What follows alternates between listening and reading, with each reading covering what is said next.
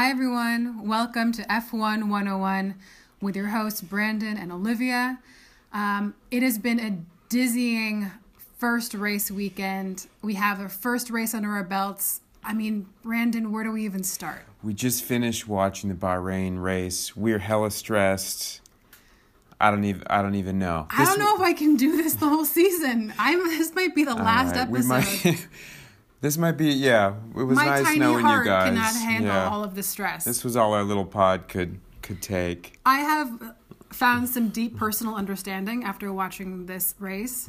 Is whatever comments I said earlier about how I'm like a neutral fan and how I just want everyone to do their best. Oh, That is so far gone. you're a Max fan. It turns out I am a Max Verstappen fan so hard, and I am just gutted by this Oh, result. man, this was one of those races where it was a certain race through. I mean, I forget the exact lap. Basically, Gasly's car caught on fire. He had uh, a power issue. So we had we had one picture in our minds. You know, we had all these questions going into this season of what the pecking order was, what the racing would be like, and you know, by halfway through, I'm like, okay, we have some we have some tentative answers. Like the Yeah, yeah, picture yeah. is is clarifying here, and then by the end of the race, it's totally different. Ah, I mean, all the predictions that we were I was kind of having coming into this season obviously was like tempering expectation because there's so many unknowns. You can't really solidly and passionately stand behind a prediction because you just don't know. But even more so this race has just proven that there's always so many different variables that you can never account for and so much of my predictions i think all of our predictions are just what we really wish and hope for and so much of my wishes and hopes were perez podium verstappen win Yeah. and i feel like it's just been taken all away So what? this is hard What it's, I would hard have- first watch What I was planning to say is I was keeping my little notes while watching this race. it's true you know, i can keep brandon has a whole bunch of little notes I'm prepared. Um, is you know the pecking order came into clarity, and it's somewhat what we expected with Ferrari and Red Bull clearly at the top. Finish, Yeah. you know, a staggered uh, one through 4 Mm-hmm. uh, with their lead drivers taking one and two, and their secondary drivers. Sorry, Carlos. Uh, I, Uh, I might take that back we're later. not the first yeah, one to say it, yeah. Um, right? Being a three and four, and then Mercedes not sandbagging. After all, they do have some legitimate issues, but also they're not in the midfield. Um, clearly, the third fastest car. Right. Clearly, a little bit of space between them and the front two, but also clearly ahead of the midfield. Um, the car's a little bit unwieldy. They had their issues, but the real question was, you know, who the hell is fourth? And after that, that's when the picture really becomes murky. But then Gasly goes off, uh, which seemed like a discrete event, you know? Bummer for him. He was going to finish in the points, probably somewhere between 8 and 10. But, you know, these things happen. DNF, it's part of the sport. Verstappen keeps complaining about his steering, but it's looking like he's still going to hold on to second place, which is where he started, which, okay, you know, not terrible, not at all. Um, but then whatever happens with him, his his car, his engine seemed to bite the dust. You know, they're not wanting to say on the radio, they're not wanting to tell Max uh, from the pit wall what's actually going on as, as much as they know it because they don't want to let the rest of the field know since the team radio is public. Uh, so then Max has to retire. That's crushing. But then Perez is trying to hold off Hamilton and his car just dies. So all of a sudden, you know, it was supposed to be the Mercedes and their engines having trouble or whatever because okay even though the mercedes car is okay look at who's at the back of the pack today it's williams it's aston martin and it's unfortunately mclaren. So unfortunately. yeah. All all by the way mercedes powered cars. Now they might have their own issues chassis design mclaren with their little brake problem who who knows at this point? So i'm thinking maybe the mercedes engines are not that hot this year at least at the start. The ferrari powered car is doing better. But then by the time it's all said and done we have three of four red bull slash honda engines not being able to finish the race And it might as well be four because where is Yuki? Like Yuki, Where did- he disappeared. He's Where did gone rogue Yuki finish? Did he finish nine or ten? Um, We gotta. Yuki finished. Yuki finished eight. Eight. All right, you know what? Not so bad. well, his place ironically was helped by all the the retirements in front of him. So we have a Ferrari one two, Mercedes three four. K Mag held on. It it would have been seventh, which is where he started, which is a fine performance. But with the retirements, he's bumped up into a very opportunistic fifth place. Bottas had a little bit of a wild ride, starting sixth, which is a phenomenal qualifying in an Alfa Romeo. Managed to drop back like some five plus places, you know, deep into the midfield, and then somehow comes back to finish in the exact same place. So I feel like luck is kinda, either he redeemed for or himself. against Bottas. He's either having a lucky one or a non-lucky one. There's never really a time when he's just Yeah. kind of keeping it so easy. Um, at least like this last, like last past season. Um, all right, should we go through the one through twenty, and just sort of go through everyone on the grid? very very brief thoughts leclerc a phenomenal race air free essentially those three laps where uh, max attempted the undercut and they came out at the same time and they were swapping places each lap that was absolutely thrilling racing It was really the kind of racing we were hoping to expect Mm-hmm. with these new car designs, to that they were going to be closer. There's going to be a little bit more compatibility. There wasn't going to be the, I mean, we it was somewhat predictable in that the first two became so miles ahead of everybody else in the field, but there Yeah. was still a lot of. It was still tight enough where there was battle, there was opportunity, there was a lot of, uh, you know, sitting on the edge of your seats and nail biting. At least, you know, I'm speaking personal experience here. Um, but those that kind of movement that kind of driving was a really satisfying and really like it really got to show skill and really got to demonstrate a lot of people's different power and ability and uh, i i just love it. I'm watching it totally totally thrilling. Two drivers close in age essentially the next generation. Max with the championship uh, from last season under his belt. Leclerc wants to be a future championship champion excuse me. This could possibly be the year. So to see those guys going back and forth it was awesome. And it also proved like as did most of the race that the aerodynamic innovations here seem to be working as as promised. There was a lot of passing mostly on the straights yeah but they were still following very closely through the corners. A little bit of passing sometimes especially through that first sequence of tur- corners. I think it's one through four. Um, but to just see those cars being so tight it just it just looks different and that's that's really really exciting. Okay carlos Sainz second he's a, it was a really it was just just above average drive in my opinion. He just didn't make any mistakes. He didn't do anything really like outstanding. Um, there wasn't a lot of like, memorable moments. Yeah. Um, but hanging on and being consistent, I that's where I feel like he might have the edge on Leclerc long term. That when it comes to the the end of the season, that might be his consistency and keeping you know his his hands clean might be what you know puts him on top. yeah I, I don't have a ton to say about him, but good drive, decent drive. That's Um, how he ended up scoring, uh, finishing above Leclerc last year. Is basically just keeping out of trouble. Leclerc's highlights were better, Mm-hmm. you know, uh, getting that pole in Monaco, and and he seems to have a little more in him on his day. But uh, Sainz was just a lot more consistent, avoided mistakes. You know, going into the race, if you told Sainz you're going to finish second, he still hasn't had a ton of podiums in his career. I mean, it's still a good finish, but until that safety car came in to kind of close the gap between everyone, it was a pretty significant gap between him and Leclerc. So, and he's been talking about this in, in the qualifying and through uh, this whole Bahrain weekend that that he doesn't seem to have his hands around quite how to drive this car as well as, as Leclerc yet. So there is, it's only week one, but there is a gap right now between those two and, and what they can do with this car. Yeah, and if you are team principal, if you are, you know, leading Ferrari at the helm, you're more or less giving Sainz a chance, op- opportunity to you know prove himself week in week out. But it is one two.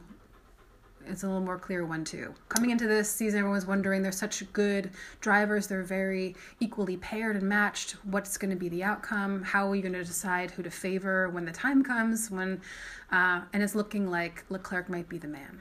Yeah.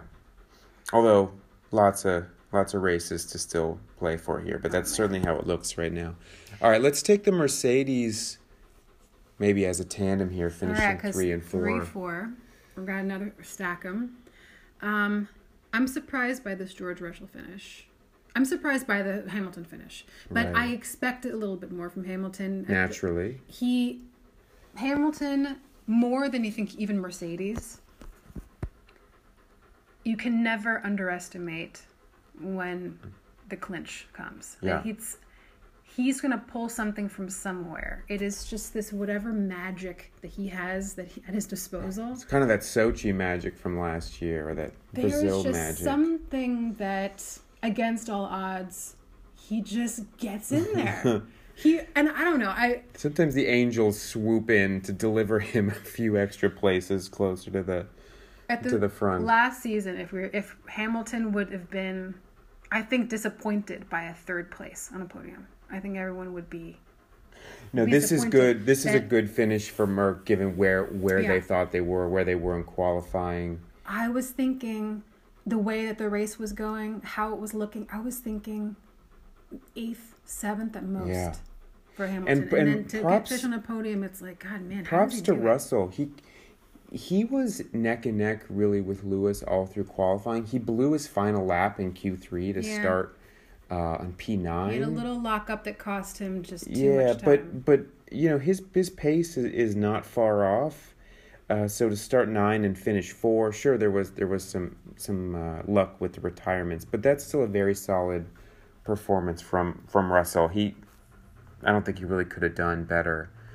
Similar. All right, moving on to fifth place. Magnussen essentially holds his position all through the race, and then is bumped up a couple places by the retirements. That's amazing. I mean, that's kind of driver of the day, possibly. I'm actually not sure who they gave that to, by the way. Oh, neither am I. Um, I don't know. Driver of the day usually goes to like some of the more spicier moments, and Mm-hmm. this is also a little more of a quiet drive. It was a quiet drive. Um, if Kevin Magnussen can just sort of like constantly sneak into like between eighth and fifth place, I mean that would be such a difference maker for. Haas. It would be like at this point unfathomable. Um, no, this guy, I this really- guy two weeks ago was not even in the sport. I mean, he was sitting on his couch, uh, preparing to do whatever other car racing he was doing. I don't know. Presumably, he would hang out with his new baby and being Oh, all yeah, cute yeah, with his yeah. new kid. That's so cute. Um, And now here he is finishing fifth. It's it's uh this is the dream. This is the dream scenario. If you're him. Guenther, this is the dream. This is like he put everything into this. It is such a remarkable thing that it isn't just anyone that's doing this. This is Kevin Magnussen. It's someone that we know. It's someone that we like. It's I yeah, returning character Kevin Magnussen.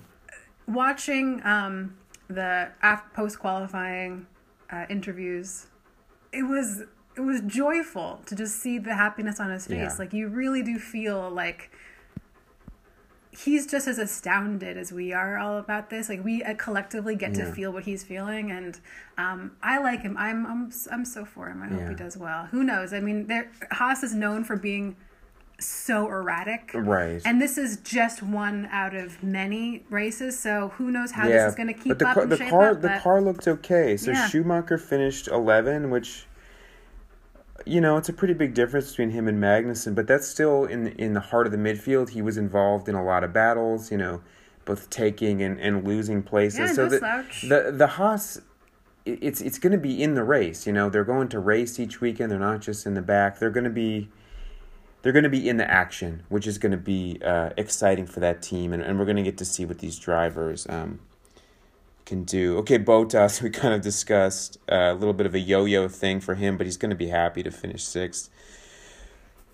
Ocon in seventh and Alonso in nine. They were they sort of seemed like they were driving together, you know, most of the race. Almost like riding a tandem bike or something. but they were maybe having little arguments about who got to be in the in the front seat and steering. But It's just such an odd couple, I those know. two. They're just They- like they the Harold along, and Maude of this, like of the F1 teammates. But there is something a little bit charming about both of them. I mean, them going karting, go karting, like right after qualifying together, and there, there is something you're like, why are they together? And then you see, and like, oh, it does make sense. God, Like, I- Alonso's going to be go karting into his seventies. I'm sure of it. I think he bested Norris and Ocon. He's a go kart legend. Uh, so the Alpine, it looks like it's dead in the middle of the pack, exactly where it was last year.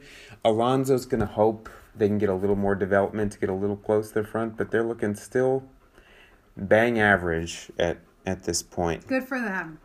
Yuki hangs on for eight. Actually, where did Yuki started at like 16, 16, or 15? something? So that's Something a little, little disappointing. Uh, he's kind of, Yeah, you know, so not a- a couple spaces. not not bad from Yuki. Um, he he had the one Red Bull engine that seemed capable of finishing the race, so that's something. Uh, Guan Yu Zhou, not not bad actually. You know, slow clap for for Zhou for scoring points in his first F1 race ever. I mean, that is Yeah, the one point for ten. That's Um, crazy, and he. He was in the action in the middle, you know, sliding backward and forward, but he held his own. He did not embarrass himself. I don't remember any big mistakes. Didn't have the quality pace of Bottas, but he, he was fine. He he overtook here and there. Um, he might be a F one ready driver after all. And the Alfa Romeo does not look bad. yeah. These And then- Ferrari engined cars seem to be a step ahead of the of the rest in terms of the midfield. If Zhou can keep this up and not really not doesn't even have to overperform, just not make mistakes. Um, he would be a really incredible for maiden season, and I think it would be so. Uh, it would do wonders for Alfa Romeo. I mean, they're this past couple of years, like they they've been invisible.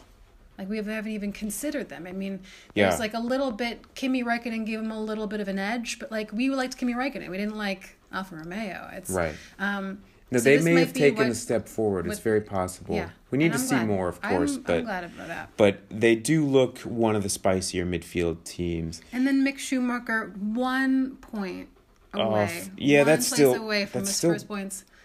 Isn't that still probably his best F1 finish yet, or, or damn close to it?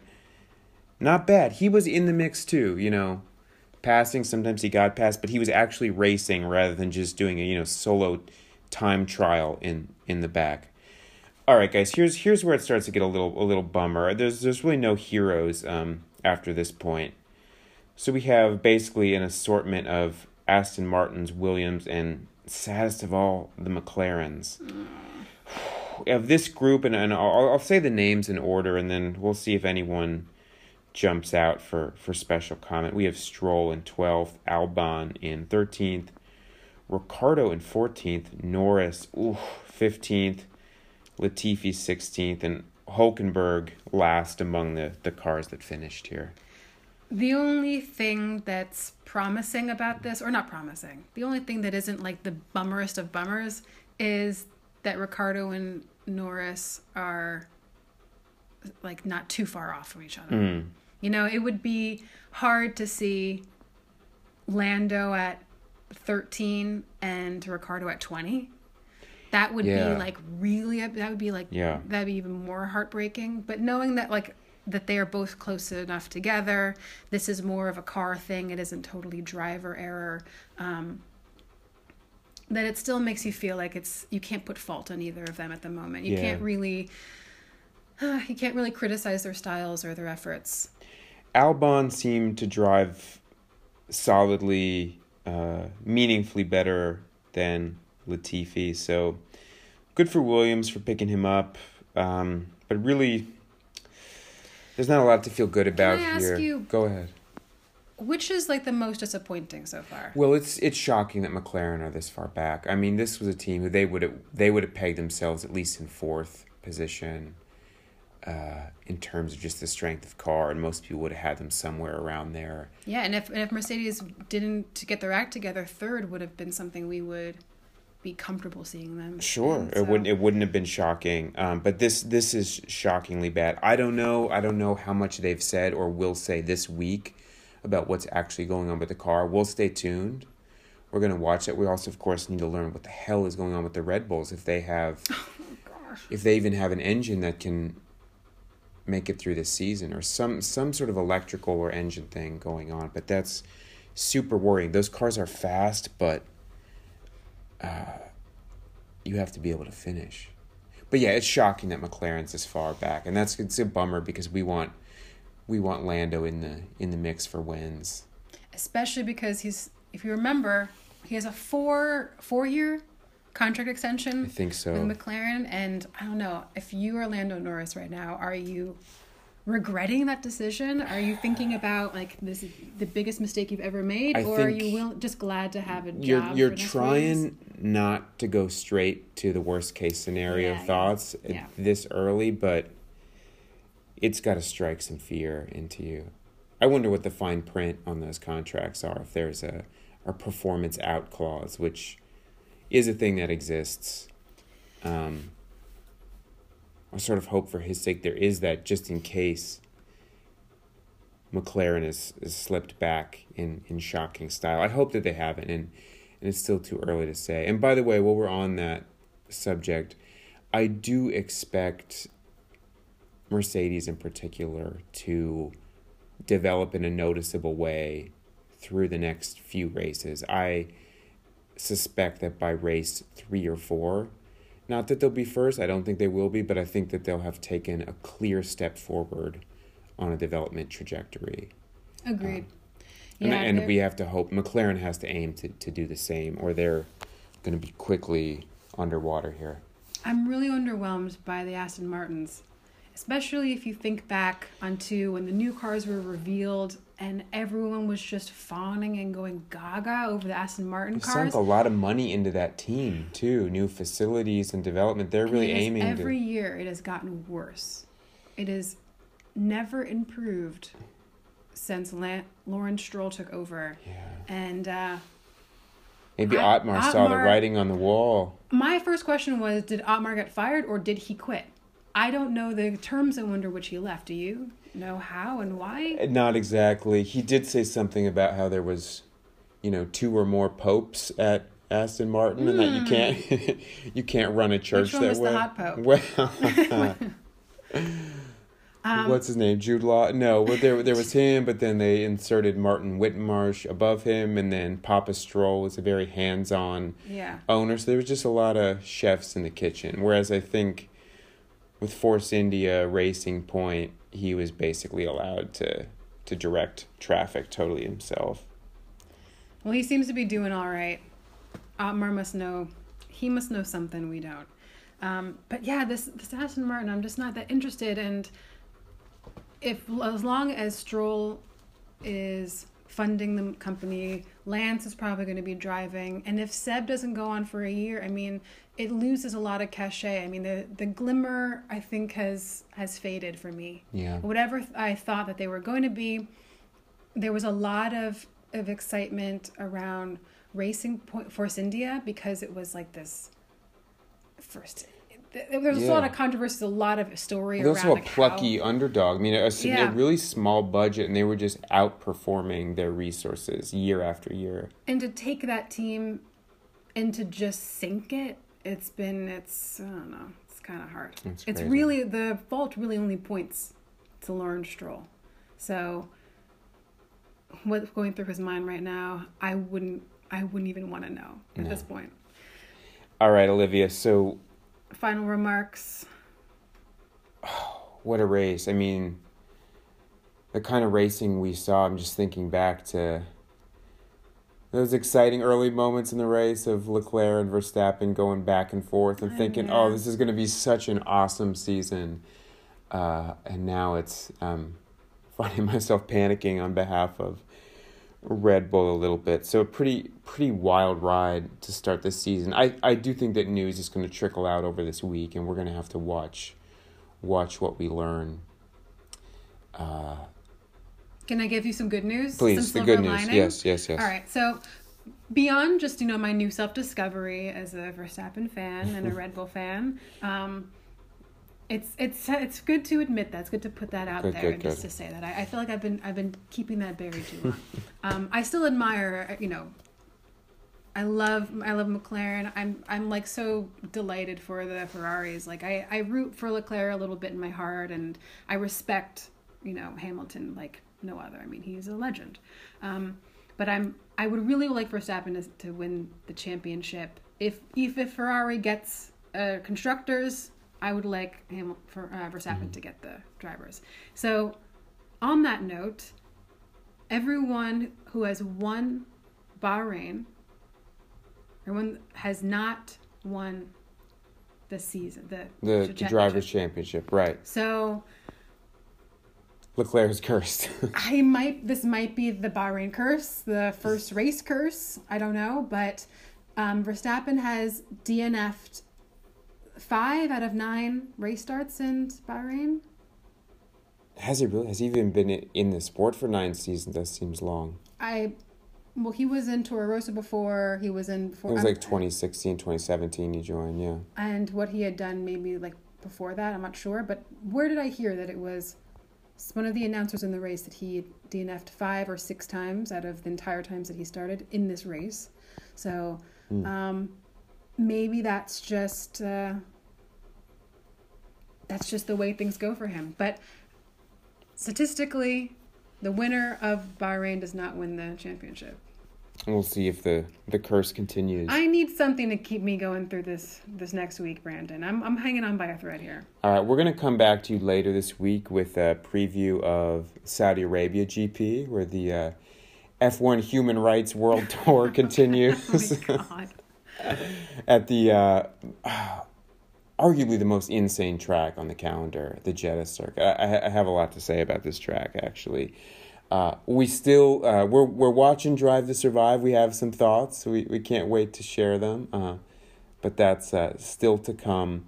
And last but not least, I thought really hard about recording a trashy ad for this podcast. You know, making you guys hear about a product you've already heard about a million times, except voiced by yours truly. And uh, I, I held off from doing that. So, um, yeah, in appreciation of, of what I've spared you, hopefully you will consider donating. There's a literal 99 cent a month donation uh, button on our show page, which we'll link to in the notes.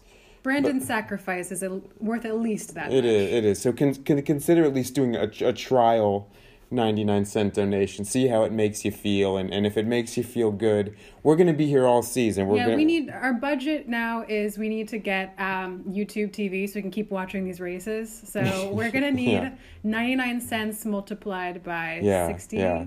My, my seven day free trial on F1 TV will be expiring expiring soon. So uh, We need Help- we help need us out. support. all right, everyone. We'll we'll see you soon. Uh, Catch you next week. pray for Red Bull. Bye bye.